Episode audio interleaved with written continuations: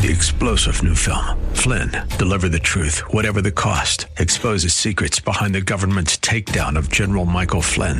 Flynn knew what the intel world had been up to. He ordered the first audit of the use of contractors. This set off alarm bells. He told the truth. He was the most dangerous person for Donald Trump to hire. They had to get rid of Flynn. Flynn, deliver the truth, whatever the cost. Available now. Watch it today. Go to salemnow.com. Salemnow.com. 8,000. Portions of the following program may be pre recorded. The following program is sponsored by the National Prayer Chapel.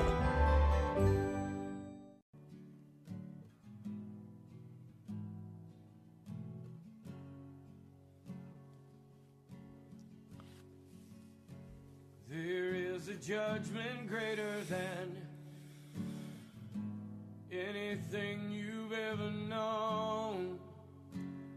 won't be long. Your life will pass by as a vapor, and you will stand before the judgment seat of God. And every secret deed and thought, every wrinkle, every spot will be in view. Before the one who knows all things, the Lord of Lords and King of Kings, you know the one you never knew. While you have breath, you have a choice to make in life. Turn away from your sin and believe on the risen Christ. You can find peace in Him from the judgment that's to come.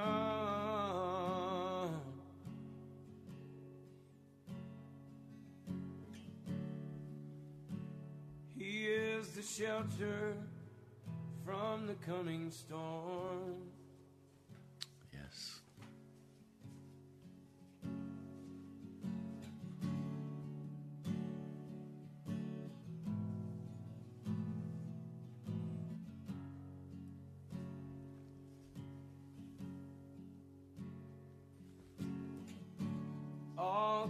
Creation shakes at the mention of his name.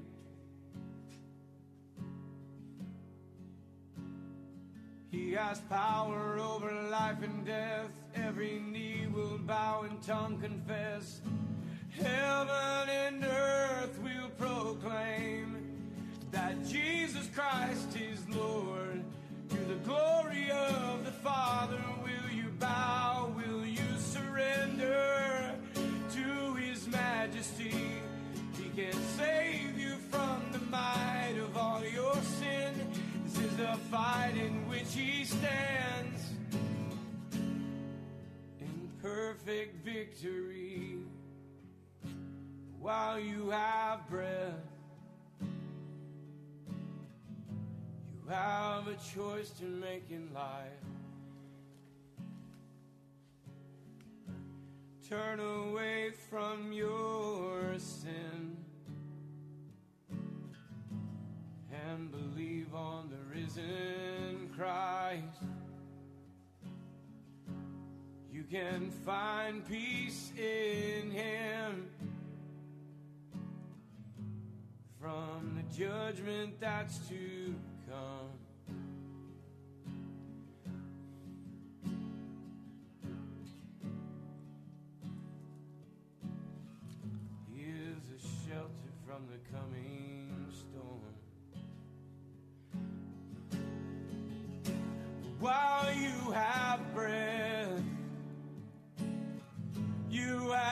Choice to make in life. Turn away from all your sin and believe on the risen Christ. You can find peace in Him from the judgment that's to come.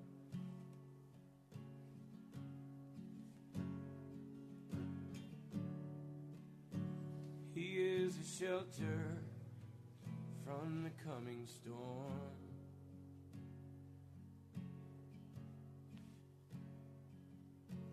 He's the only shelter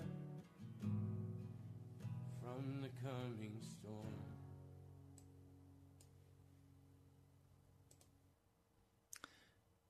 Welcome to Pilgrim's Progress. I'm Pastor Ray from the National Prayer Chapel.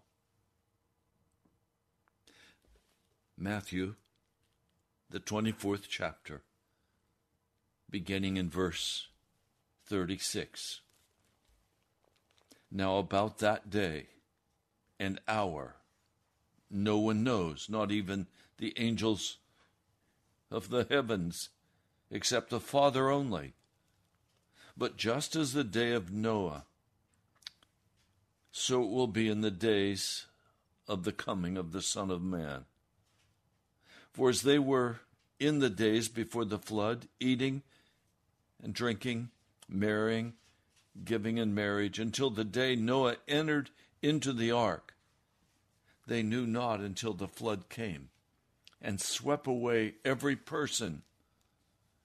So also will be the coming of the Son of Man.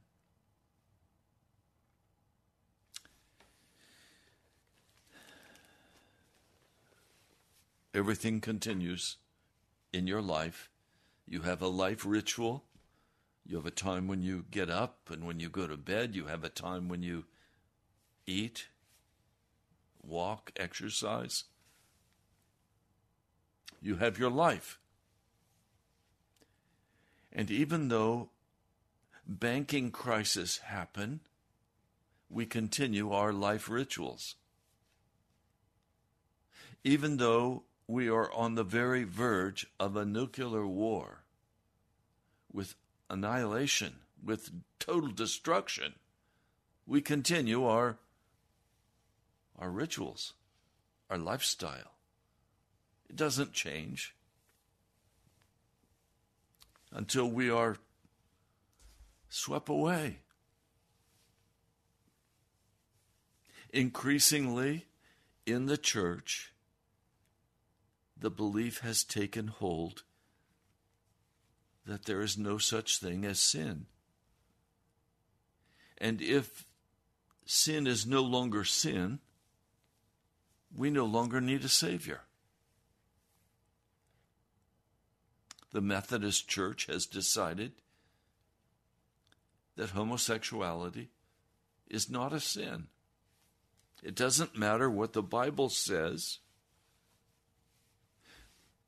Many have made the decision that fornication is not sin, that adultery is not sin. How can anything so good be so wrong? And so, we have in the American church come to conclusions that warrant a very careful look. One brother wrote this morning we have to just live in the unconditional, wonderful, unconditional love of God and, and know that we have a place. On what basis? And is God's love unconditional? Of course not. That's a fantasy of our psychologized American life. Sin has consequences. Sin separated Adam and Eve from God and put upon them the curse of death. Romans, the sixth chapter, the last verse says, The wages of sin is death. And so I can change the definitions of what I believe sin is. But did God change the definition? Infidelity, pornography, masturbation. Are these things sin? Lying, cheating, stealing, anger, judgmentalism, bitterness of heart. Are these things sin? Pride, arrogance, lust for money. Are these things sin? The Bible says they're sin. But the American church has become quite accustomed to just normal American living according to normal American values, drinking in all of the things of our culture. And we have come to the conclusion in the church that we're all saved. Well, what are we saved from? We have our normal life here, which includes the television and the movies and the football games and the basketball games and all the other games. Yet we're on our way to heaven. It's made me cry out to God and say, Lord, what is the truth? And I have to tell you, almost everything I was taught from my home to my college to my seminary to the various churches that I have listened to, pastors. Can I tell you that Jesus Christ was not an Arminian? He wasn't. Jesus was not a reformed preacher. He was not he was not teaching what John Calvin teaches or what Arminius taught. These were just men who were trying to understand the gospel but they've been taken as the gospel and they did not know the gospel.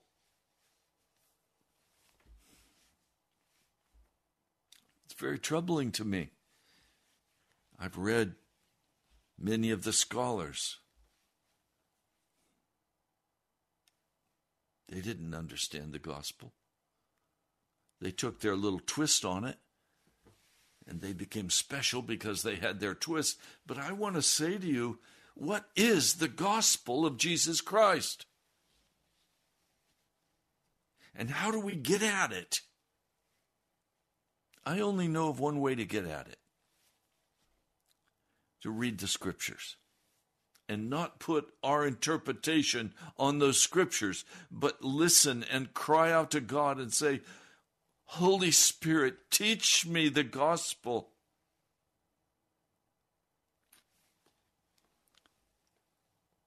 So we're going to look this week, into next week, we're going to look at the book of Galatians, verse by verse.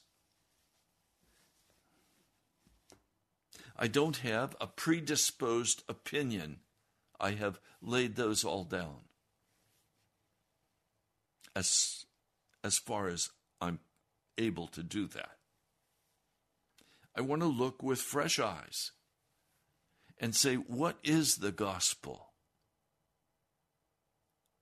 And have we a perverted gospel? Have we been have we been fooled by a false gospel?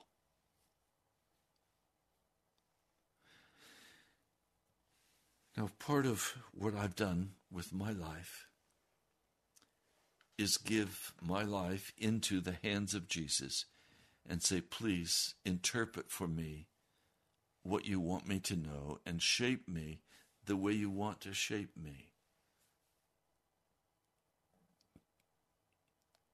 I just recently opened a Facebook page. I have to tell you, I'm overwhelmed by it. I'm not going to spend much time in it. I opened it at the call of the Spirit as a place of witness and testimony in the marketplace in America. I'm going to go to some other platforms as well to lift up the name of Jesus and to ask what for me are the hard questions. But I'm stunned as I look at the Facebook page at many of the friends that I've known through the years. They seem to believe the same thing they've always believed, and they seem to do the same things they've always done. I'm astounded by that.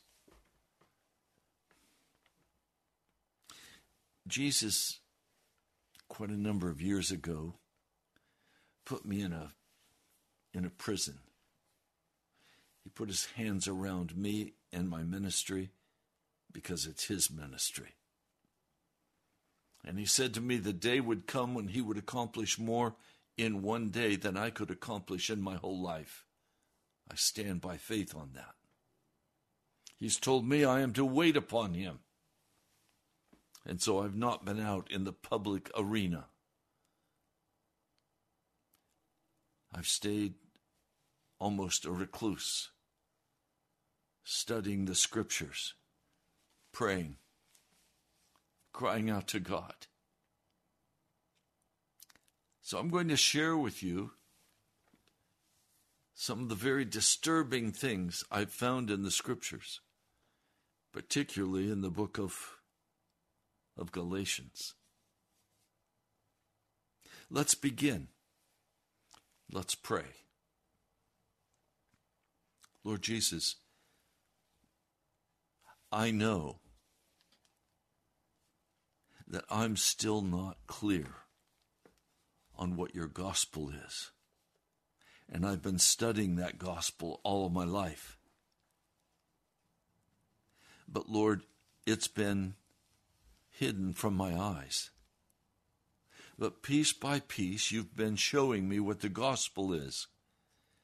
But Lord, I'm asking for the fullness of the gospel of Jesus in my life and in my brothers and sisters. I'm asking, Lord, if please, through the ministry of the Apostle Paul,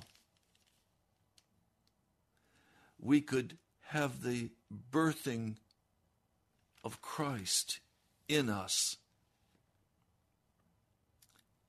And we could live in the fullness of the gospel that Jesus brought for us. Lord, come, please.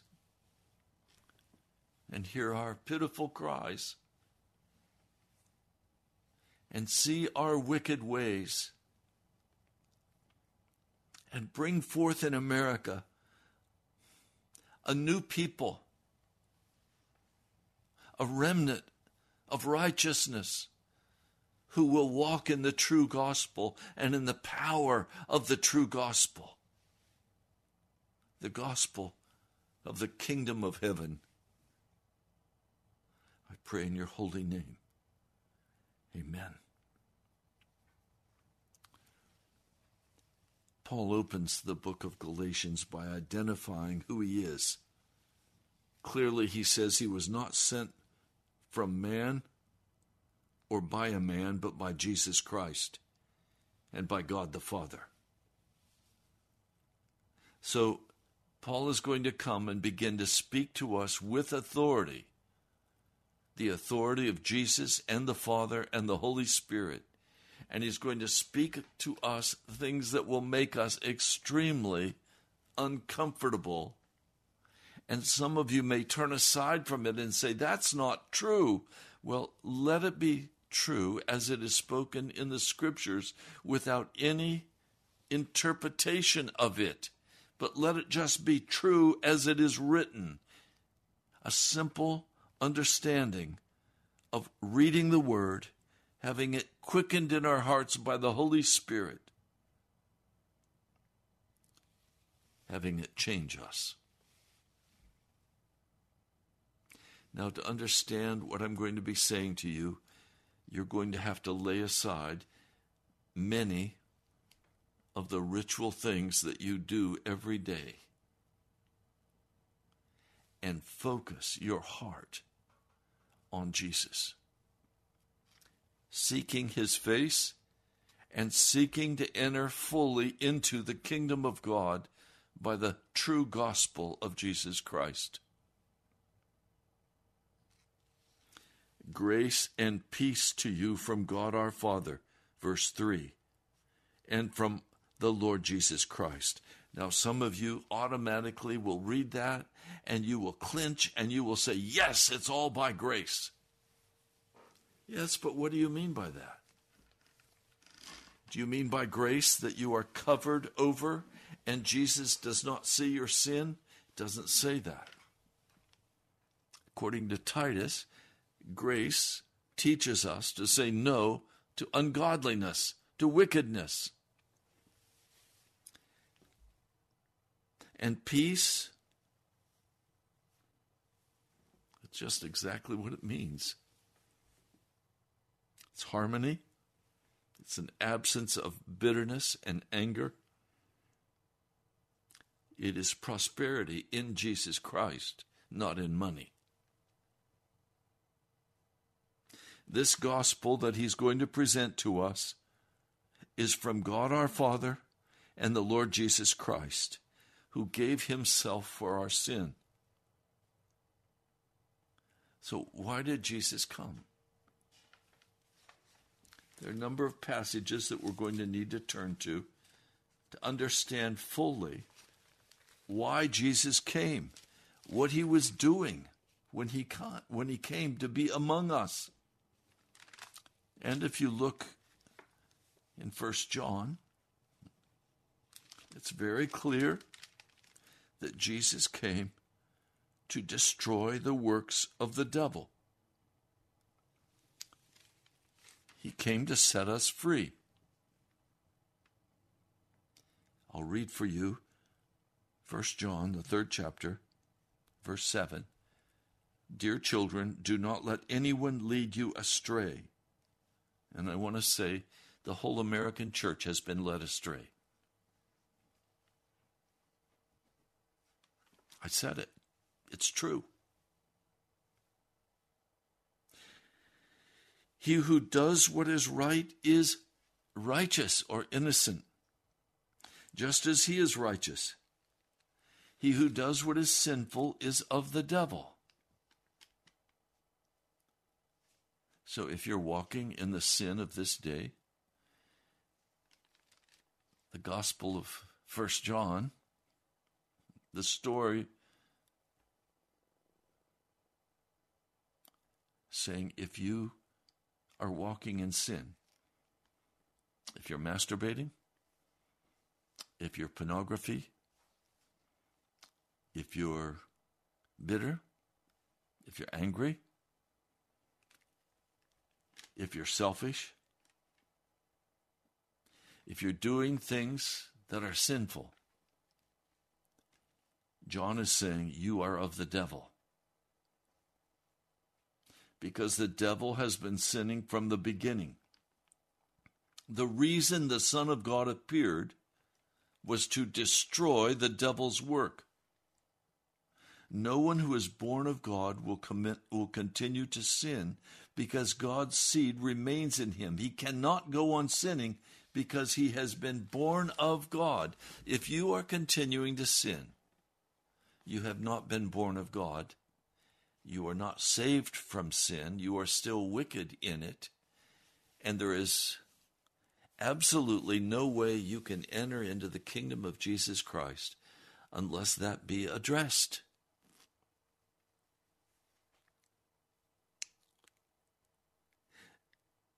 Jesus gave himself for our sin to rescue us from the present evil age. And evil here includes toil and pain,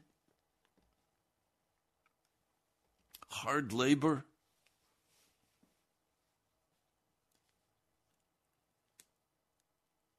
He begins in verse 6. I am astonished that you have so quickly deserted the one who called you by the grace of Christ and are turning to a different gospel. which is really no gospel at all. In other words, Paul is saying, Look, I am astonished that you have walked back into your sin. I'm astonished that you've walked back into the law when the law cannot make anyone righteous. Now, of course, please understand there are several positions. One, you're under the law, you cannot be saved, you're condemned. There is the belief that you are under the law, that you are always going to be a sinner, but Jesus, with unconditional love, has covered over you, and so you're not lost, but you're still a sinner. There is a third position, and it's one which we will come to in this book and explain in detail, and that is that you come to Jesus Christ as a total sinner, condemned to die. And by his gracious blood, he opened heaven's door so that you could utterly leave your sin and be saved, be set free, be made righteous, not by some trickery, not by some shell game, but in reality made righteous. In reality, have left your sin. Not just intellectually, but in the fullness of your, of your reality, even as it's reflected in your life rituals, the way you spend money, where you go, when you go, how you go. Hmm? Obviously, to me, the third position of being made truly righteous would be the most wonderful experience any man or woman could have.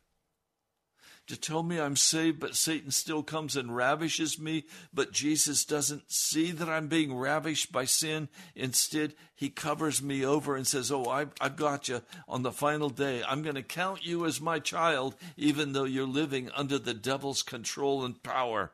Such a lie. He's saying, you are turning to a different gospel, which is no gospel at all. We have to stop and ask, what do you understand as the gospel? Do you understand the gospel as meaning you're under the law? And somehow Jesus is going to look at you and say, You know what? I know you really tried your best. And so come on into heaven. Or are you going to understand it as I'm still a sinner? I'll always be a sinner. Man's nature is sinful. I can't help myself. But when Jesus looks at me, he doesn't see me, he sees himself. In other words, God lies. Or is the gospel a new way that has been opened to you? that allows you to have all sin broken from your life and that you live in perfect harmony with God. He says, evidently, some people are throwing you into confusion and are trying to pervert the gospel of Christ. I want to say, in the modern church, they are no longer trying to pervert the gospel of Jesus Christ. They left the gospel of Jesus Christ many years ago and they walk in a false gospel. They don't know. They don't know what the gospel is.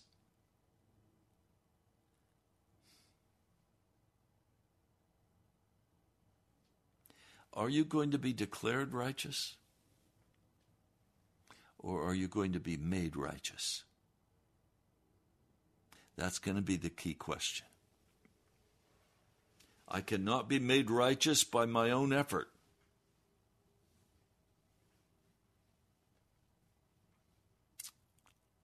I can be a so called Christian. I can improve on some of the things in my life,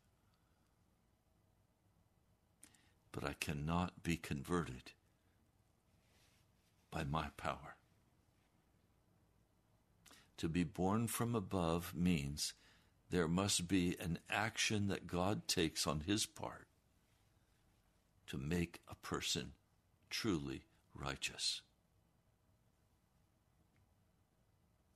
He says, But even if an angel from heaven should preach a gospel other than the one we preach to you, let him be eternally condemned. That is, let him be put to death.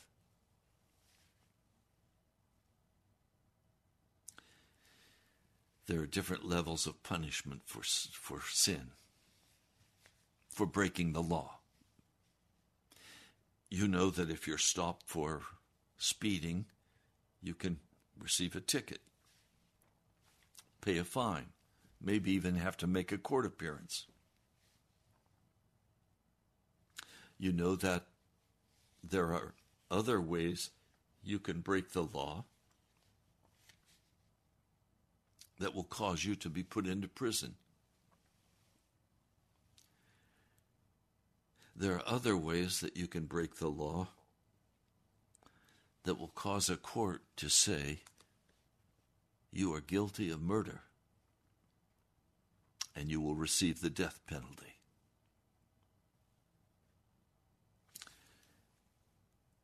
This sin of perverting the gospel of Jesus Christ is so serious that the Apostle Paul says, You shall be put to death.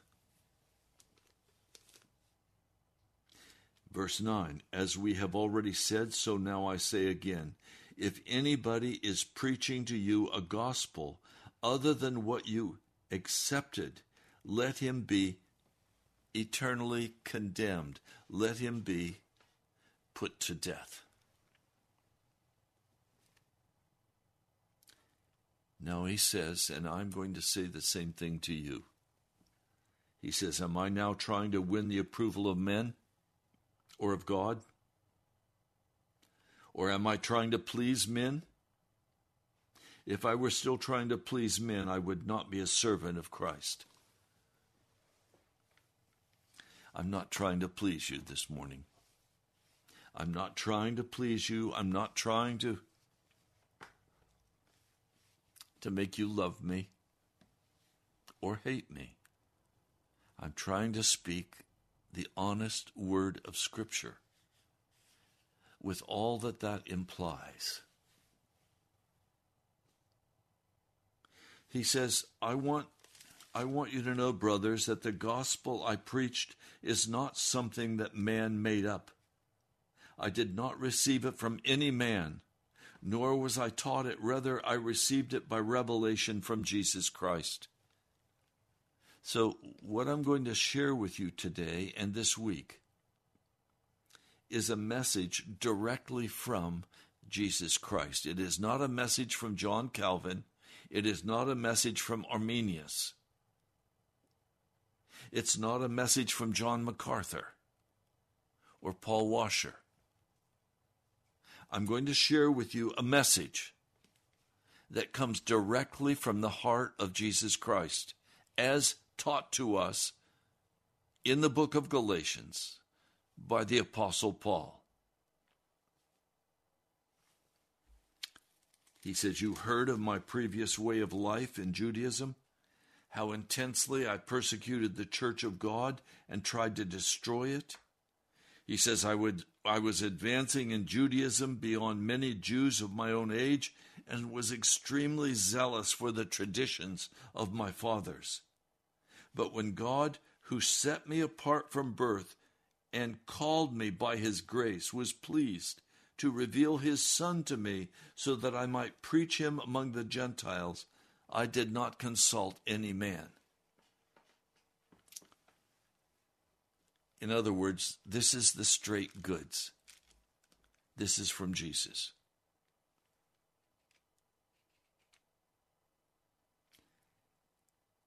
He went up to Jerusalem after three years to get acquainted with Peter. He stayed there for 15 days. He only saw James, the Lord's brother, who was the head of the church. And then 14 years later, he said, I went up to Jerusalem, this time with Barnabas. I took Titus along also. This is Galatians 2, verse 2. I went in response to a revelation and set before them the gospel that I preach among the Gentiles. I am going to set before you the gospel that Jesus Christ gave to Paul and that he preached and that founded the Christian church.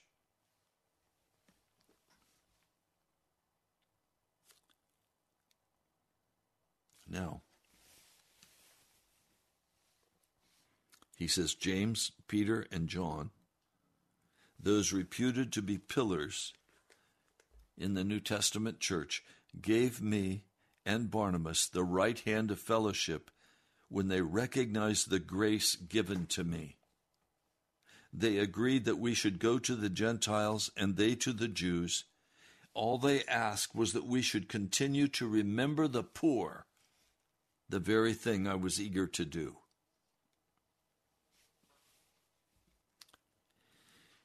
You understand, this is a time of great difficulty in the founding of the New Testament church. There was such contention over do we keep the law, the Passover, the Day of Atonement? Do we make the sacrifices of blood according to the law of Moses? Do we continue to keep that law or has Jesus settled it? And there was bitter contention in the New Testament church over what you must do to be saved. Paul is going to come and he's going to sort that out for us. But he's also going to sort out how a man is made holy how a man is made holy. Now, I want to read from you two translations. I find it helpful often to look at different translations and then also go to the Greek and see what it says. In Galatians, the second chapter, I'm going to read for you verse 15.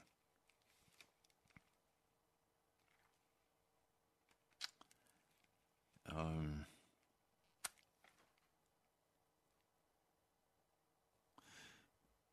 we who are Jews by birth and not Gentile sinners know that a man is not justified by observing the law, but by faith in Jesus Christ. And if we look at another translation, knowing that a man is not made righteous by the works of the law, he is not made righteous except by means of faith from Jesus Christ. Now you're going to have to follow and study and think. Here's where a very key difference comes and depending on how you interpret this, it can send you one direction or another. We who are Jews by birth and not Gentile sinners, know that a man is not justified by observing the law, is not made righteous by observing the law. Okay, let's talk about this word. We're going to keep hitting it in the book of Galatians. And it's important that you understand the meaning, and the meaning can be taken from the context, context of how the word is used over and over. And we're going to keep finding this to be true. So please don't settle on your definition of this word, justified, until we have continued more deeply into the book of Galatians. I'm going to give you both definitions and you decide. And how you make the decision will mean whether you go to heaven or whether you go to hell. That's how serious this word is. A man is not justified or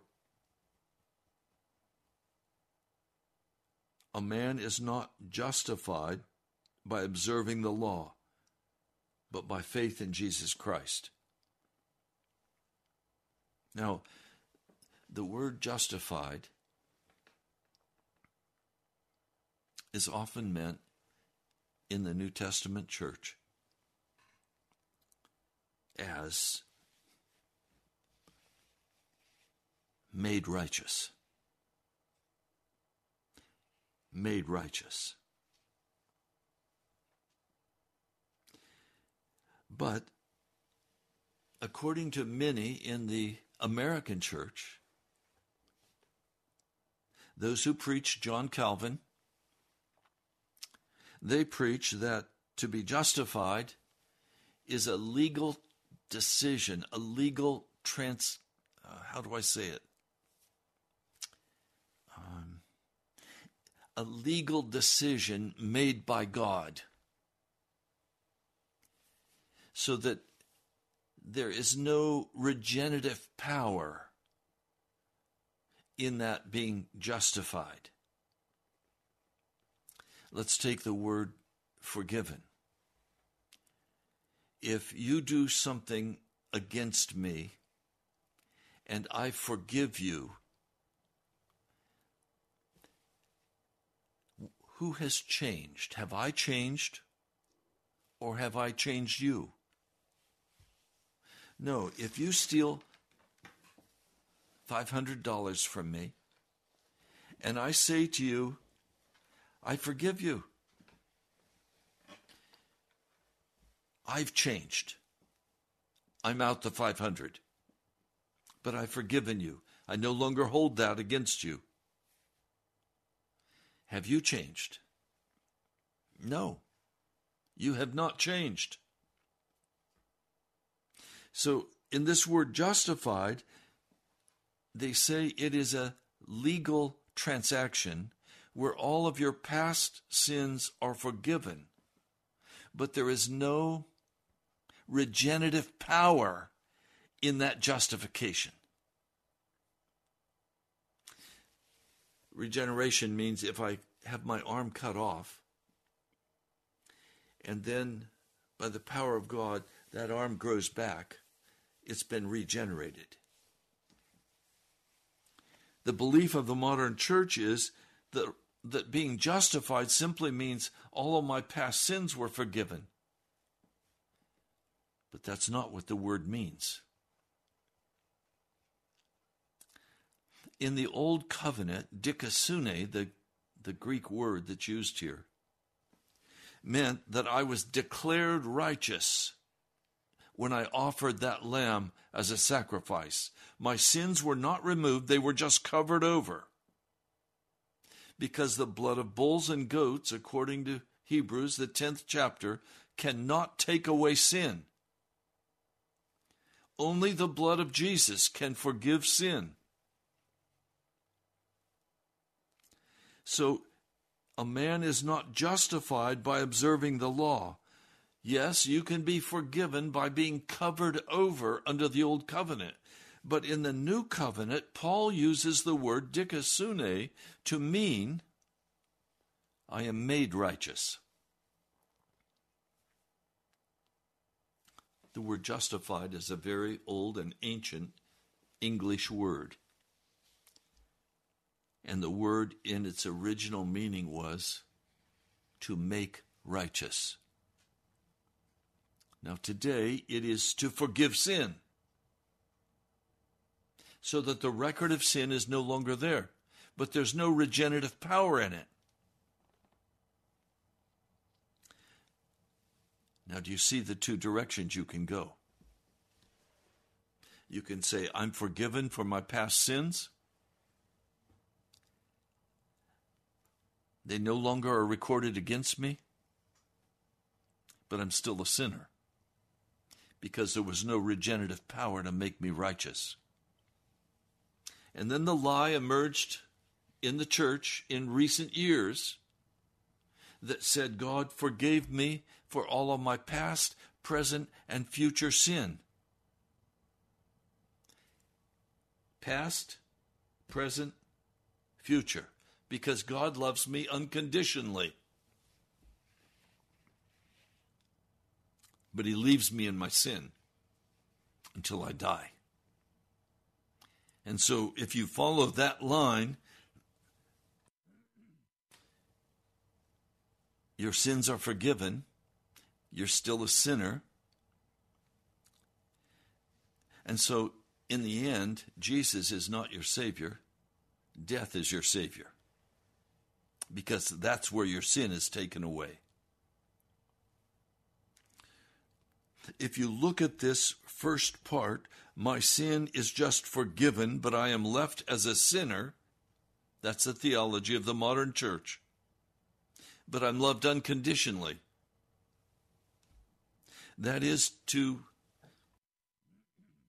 that is to trample the blood of Jesus Christ, saying that the blood of Jesus Christ is not any more powerful than the blood of bulls and goats, because it cannot remove my sin and make me righteous. I want to tell you everything hangs on how you define this term. And we're going to take the definitions I've given now, and as we walk together through the book of Galatians, we're going to run into that word numerous times. And as we run into that word, we're going to look at the context and say, how would the context demand that we interpret and understand this word justification?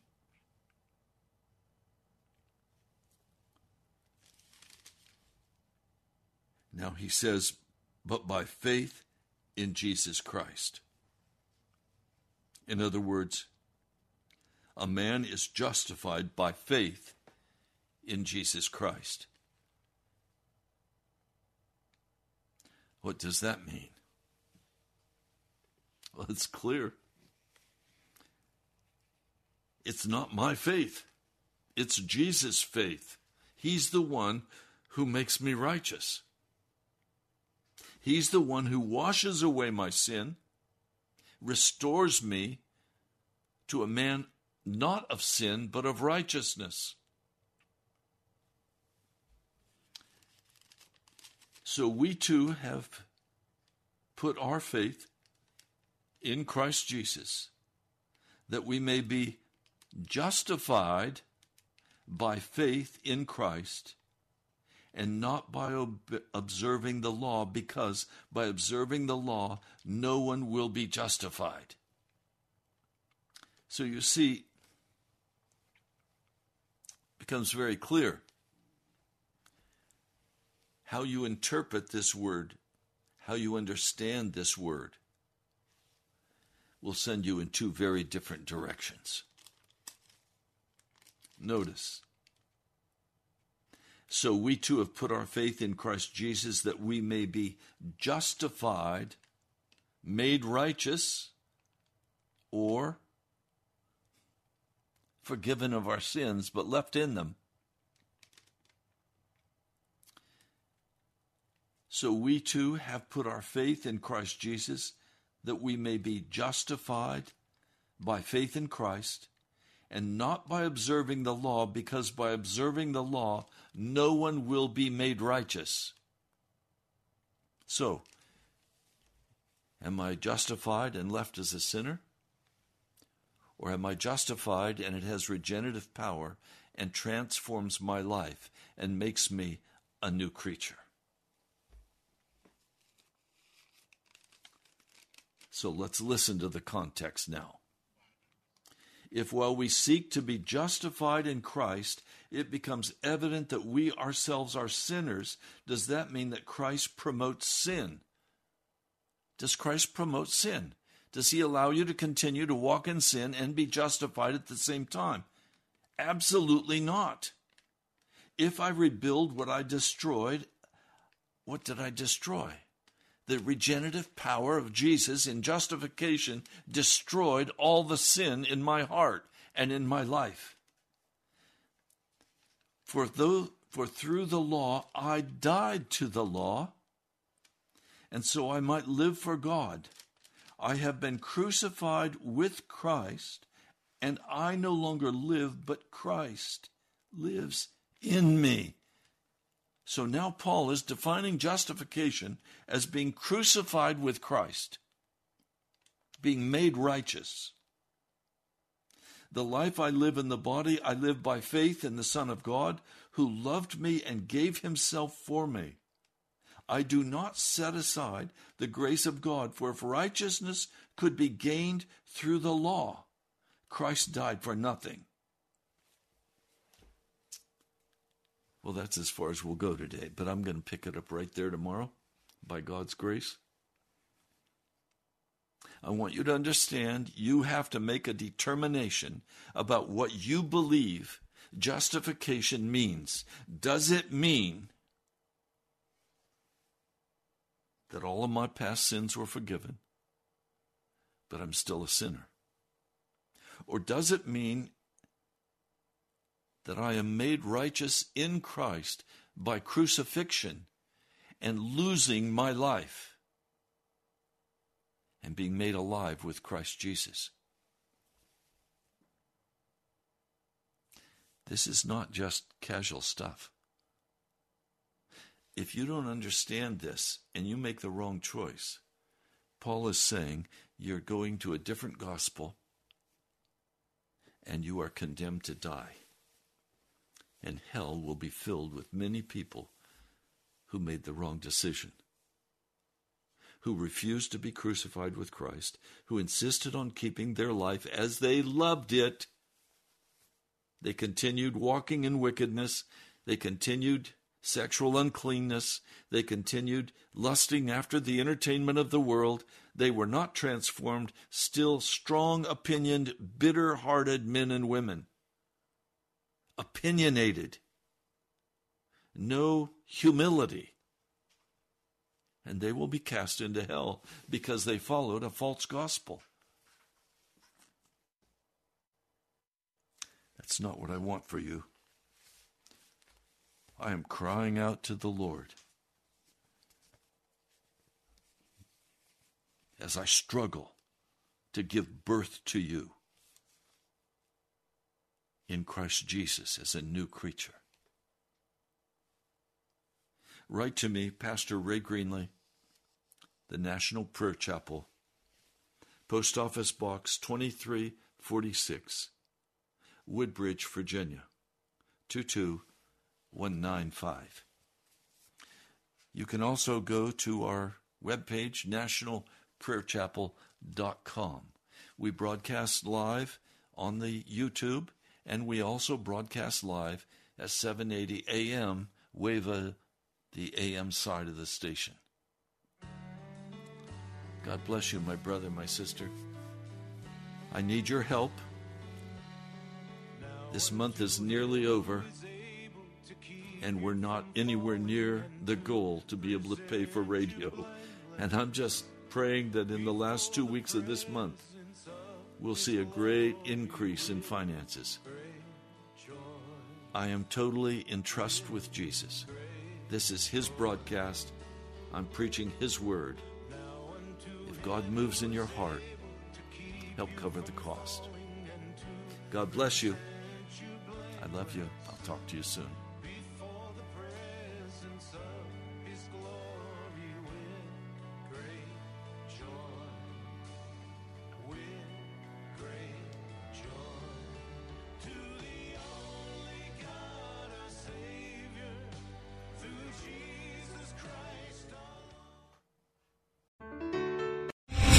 Star general Michael J. Flynn, head of the Pentagon Intelligence Agency, knew all the government's dirty secrets. He was one of the most respected generals in the military. Flynn knew what the intel world had been up to, he understood its funding. He ordered the first audit of the use of contractors. This set off alarm bells. The explosive new documentary, Flynn, Deliver the Truth, Whatever the Cost, uncovers the facts behind this scandal. Flynn told the truth. He was the most dangerous person for Donald Trump to hire. I find out the worst enemy that I'm going to face in my life is right here in America. They took my assessment and they wanted me to change it. And I was like, I'm not changing it. They had to get rid of Flynn. With in depth interviews, archival footage, and never before seen personal records of the man behind the headlines. I just felt like I was drowning. Flynn, deliver the truth, whatever the cost. Available now. Watch it today. Go to salemnow.com. Salemnow.com.